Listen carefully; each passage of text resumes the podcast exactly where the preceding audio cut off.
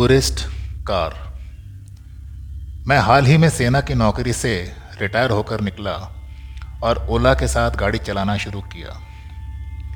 अपने साथियों की सेवा करने के लिए मैं अपने बेस कैंप के पास काफ़ी दिनों तक सवारी ढूंढता रहा। आखिरकार दो हफ्तों के इंतज़ार के बाद पिछले शुक्रवार को एक सवार मेरी कार में आता है और पूछता है कि क्या मैं उसे कुछ घंटों में लाल चौक तक ले जा सकता हूँ? मैंने उससे कहा कि कोई समस्या नहीं होगी और हमने अपनी यात्रा शुरू की। रास्ते में कुछ मिनट बाद उन्होंने पूछा कि क्या मैं कार रोक सकता हूँ ताकि वो रेस्ट रूम का उपयोग कर सकें। मैंने सर्विस रोड के ठीक लगे हुए पेट्रोल पंप पर गाड़ी रोक दी।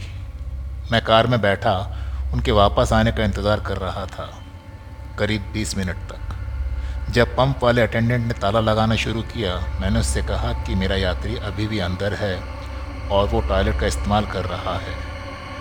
उसने मुझे हैरान होकर देखा और कहा कि वो दुकान बंद करने के लिए तैयार हो रहा था, जब उसने मुझे अंदर कार रोकते हुए देखा।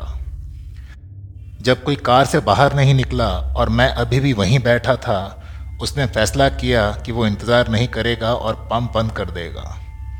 मैंने ज़ोर देकर कहा कि यह आदमी अंदर था, इसलिए उसने अंदर जाकर जाँच की और कोई नहीं मिला।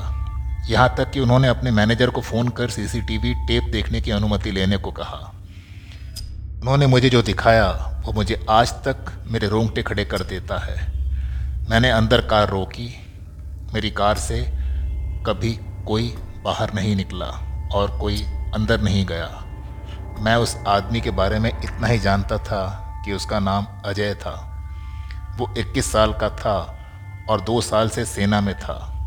उसकी पत्नी सरिता बागपत में उसका इंतज़ार कर रही थी, जहाँ उन्होंने एक घर खरीदा था।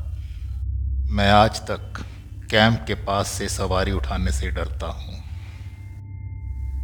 जबलपुर के भेड़ा घाट के पास में हाल ही में टूर गाइड होने के नाते बताने के लिए हमेशा कई एक कहानियाँ होती हैं। मैं उस समय को कभी नहीं भूल पाऊँगा जब मैंने मदन महल किले को देखा था।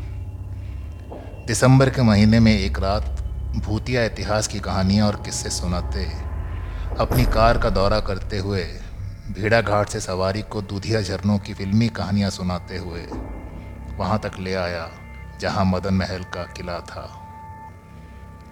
वैसे तो यहाँ कोई भूतिया इतिहास नहीं है, पर उस दिन की वारदात किसी के भी रोंगटे खड़े कर देगी।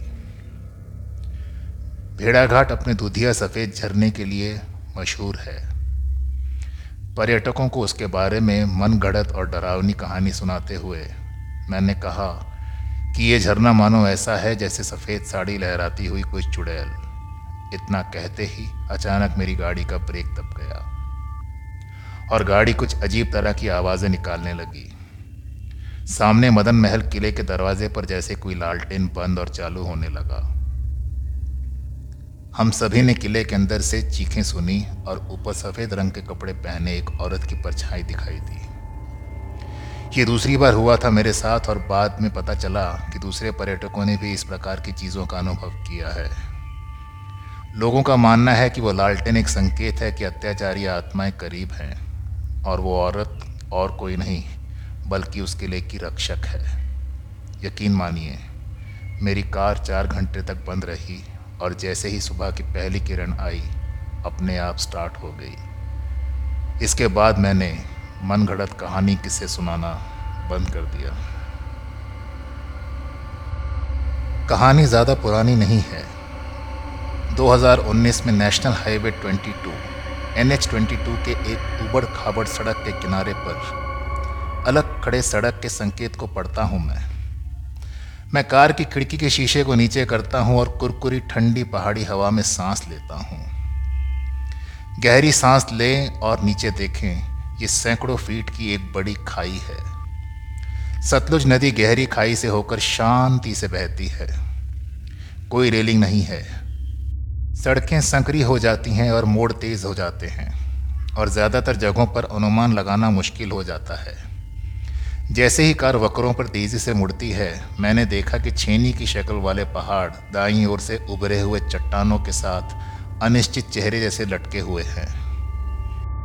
ये यात्रा निश्चित रूप से कमज़ोर दिल वालों के लिए नहीं है, लेकिन मैं बेफिक्र था, क्योंकि एन एच ट्वेंटी टू पर अपने जीवन के किस्सों और सड़क के हर मोड़ पर जो तथात्मक जानकारी मुझे है, वो शायद ही किसी और को हो। ये सड़क एक वास्तुशिल्प चमत्कार से कम नहीं है, जिसे सैकड़ों निर्माण श्रमिकों द्वारा पूर्णता तक तैयार किया गया है। उन्होंने ये सुनिश्चित करने के लिए रात दिन मेहनत की है कि लोग इधर उधर आराम से जा सकें। आपको एक अलग तरह के ट्रैफ़िक जाम मिलेंगे यहाँ। या आप सुंदर किन्नौरी महिलाओं को सड़क का निर्माण करते हुए देखेंगे जो पूरी तरह से सजी हुई हैं। आप पहाड़ियों के लोगों के बीच सम्मान और समझ को देखेंगे क्योंकि वे एक दूसरे को धैर्य से गुजरने देते हैं और संकरी ज़्यादातर एक ही सड़क पर एक दूसरे का सहयोग करते हैं। ऐसे ही एक मोड़ पर शाम साढ़े सात बजे जब अंधेरा हो चुका था, मेरी सवारी ने कहा कि उन्हें बाथरूम जाना बहुत ज़रूरी है। मैंने देखा सड़क पर और कोई गाड़ी नहीं है, इसलिए कार को एक बोर्ड के पास रोक दिया। और उस पर लगे एक फिल्मी पोस्टर को देखने लगा। आदत से मजबूर मैंने पोस्टर छीलना शुरू किया। और जैसे जैसे पोस्टर की एक परत उतर रही थी, हर परत के पीछे जैसे दो आँखें मुझे घूर रही थी और कह रही थी कि पोस्टर को फाड़कर मैंने शायद किसी कैद आत्मा को मुक्त कर दिया हो। और बढ़ाकर मैंने एक पत्थर उस बोर्ड पर दे मारा और जवाब में मुझे किसी ने ज़ोर का एक तमाचा मारा। इसके बाद मुझे कुछ याद नहीं।